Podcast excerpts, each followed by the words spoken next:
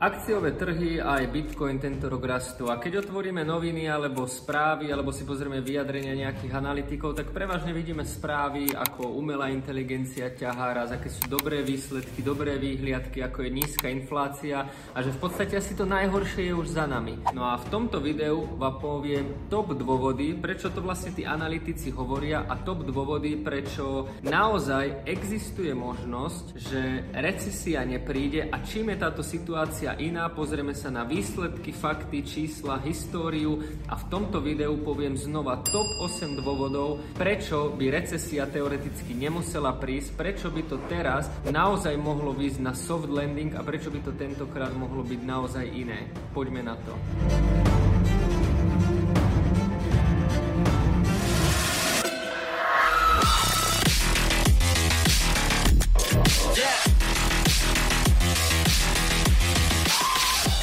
Ahojte, moje meno je Jakub Kráľovanský a zdravím pri ďalšom investičnom videu. Ak sa vám tieto videá páčia, dajte like, dajte odber a hneď v úvode videa vás upozorním, že v tom predošlom videu, ktoré ste videli pred pár dňami, alebo možno nevideli, tak som hovoril top 8 dôvodov, prečo recesia príde. Cieľom tohto videa nie je povedať, či recesia príde alebo nepríde, alebo kto má pravdu, ale cieľom tohto videa je zhrnúť top 8 dôvodov, prečo teraz sú viac menej odôvodnené a prečo by mohli pokračovať. Takže ak ste nevideli predošlé video a v podstate tú otočenú stranu mince, tak vám vrelo odporúčam si ho pozrieť. A takisto by som chcel upozorniť, že v investície vo Vrecku pomaly zatvárame brány, pridávajú sa tam poslední členovia, čiže ak máte záujem o toto členstvo, tak máme tam posledných pár voľných miest, potom svoje brány zatvárame a my sa poďme pozrieť na top 8 dôvodov.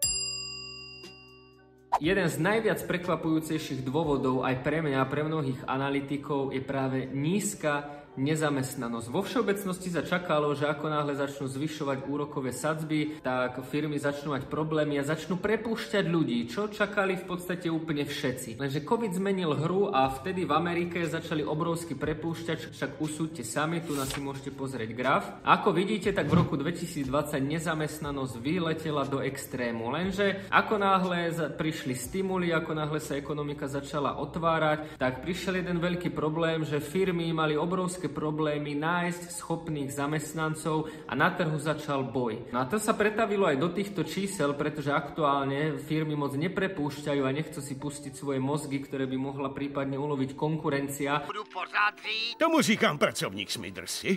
S úsmievem na tváři a s v srdci. Povyšte ho. A prepušťanie zamestnancov je vo väčšine firiem až ako úplne posledná záležitosť. Áno, množstvo zamestnancov prepustil Facebook, Twitter a mnoho iných spoločností, aby vlastne udržali nejakú ziskovosť, ale na celkovú nezamestnanosť to žiadny vplyv nemalo a dokonca tieto týždne je v Amerike najnižšia nezamestnanosť za posledných 20 rokov. No a logicky, keď ľudia majú prácu, keď majú stabilný príjem, tým pádom môžu míňať na potraviny, môžu si kupovať auta, môžu si brať úvery a jednoducho môžu investovať a je to hnacia sila celej ekonomiky.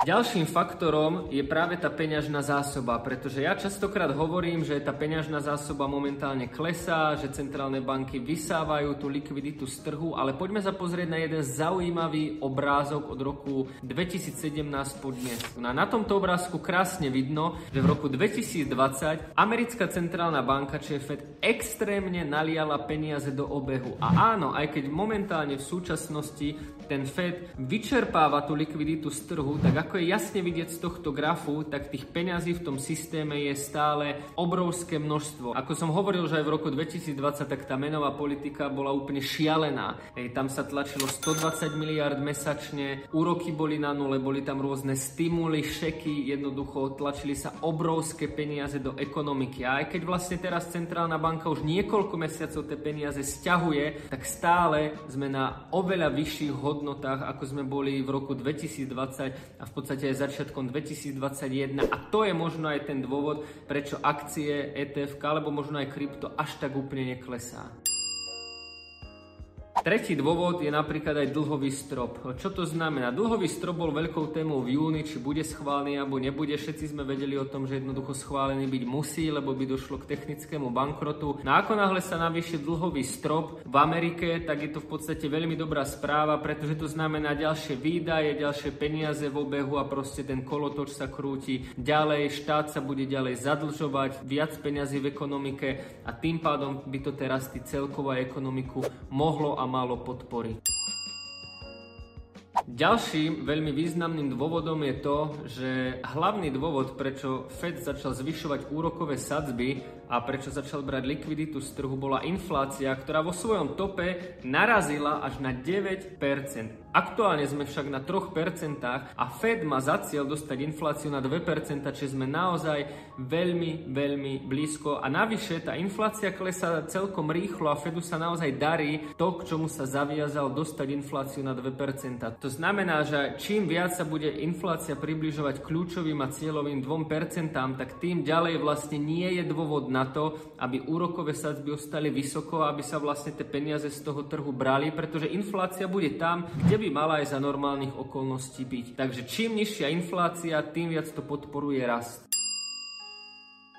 No a vďaka nízkej inflácii sa dostávame k ďalšiemu bodu, že ak inflácia bude naozaj nízka, tak vo svojej podstate Centrálna banka USA nemá dôvod držať tak vysoko úrokové sadzby, pretože tie úrokové sadzby majú priamy vplyv na tú infláciu, lenže ak inflácia naozaj sa dostane na 2%, tak Centrálna banka bude môcť pomaly tie úrokové sadzby znižovať, čo je takisto veľmi dobré pre tie trhy. Svoju úlohu a špecificky v tomto roku zahrala aj umelá inteligencia, pretože hype okolo umelej inteligencie práve spôsobil to, že mnohé technologické akcie leteli do nezmyslov a prilialo to úplne nový kapitál z hľadiska toho, že na trh prišiel faktor, ktorý by radikálnym spôsobom mohol automatizovať a zlepšiť v podstate celú ekonomiku. Na trhu asi neexistuje sektor, kde by sa umelá inteligencia nedala žiadnym spôsobom využiť a už teraz sa hovorí o tom, ako umelá inteligencia pomôže zefektívniť strašne veľa procesov a toto vytvára obrovský priestor na raz hlavne tých technologických akcií, ktoré sú z hodovokolností najviac zastúpené napríklad v indexe S&P 500.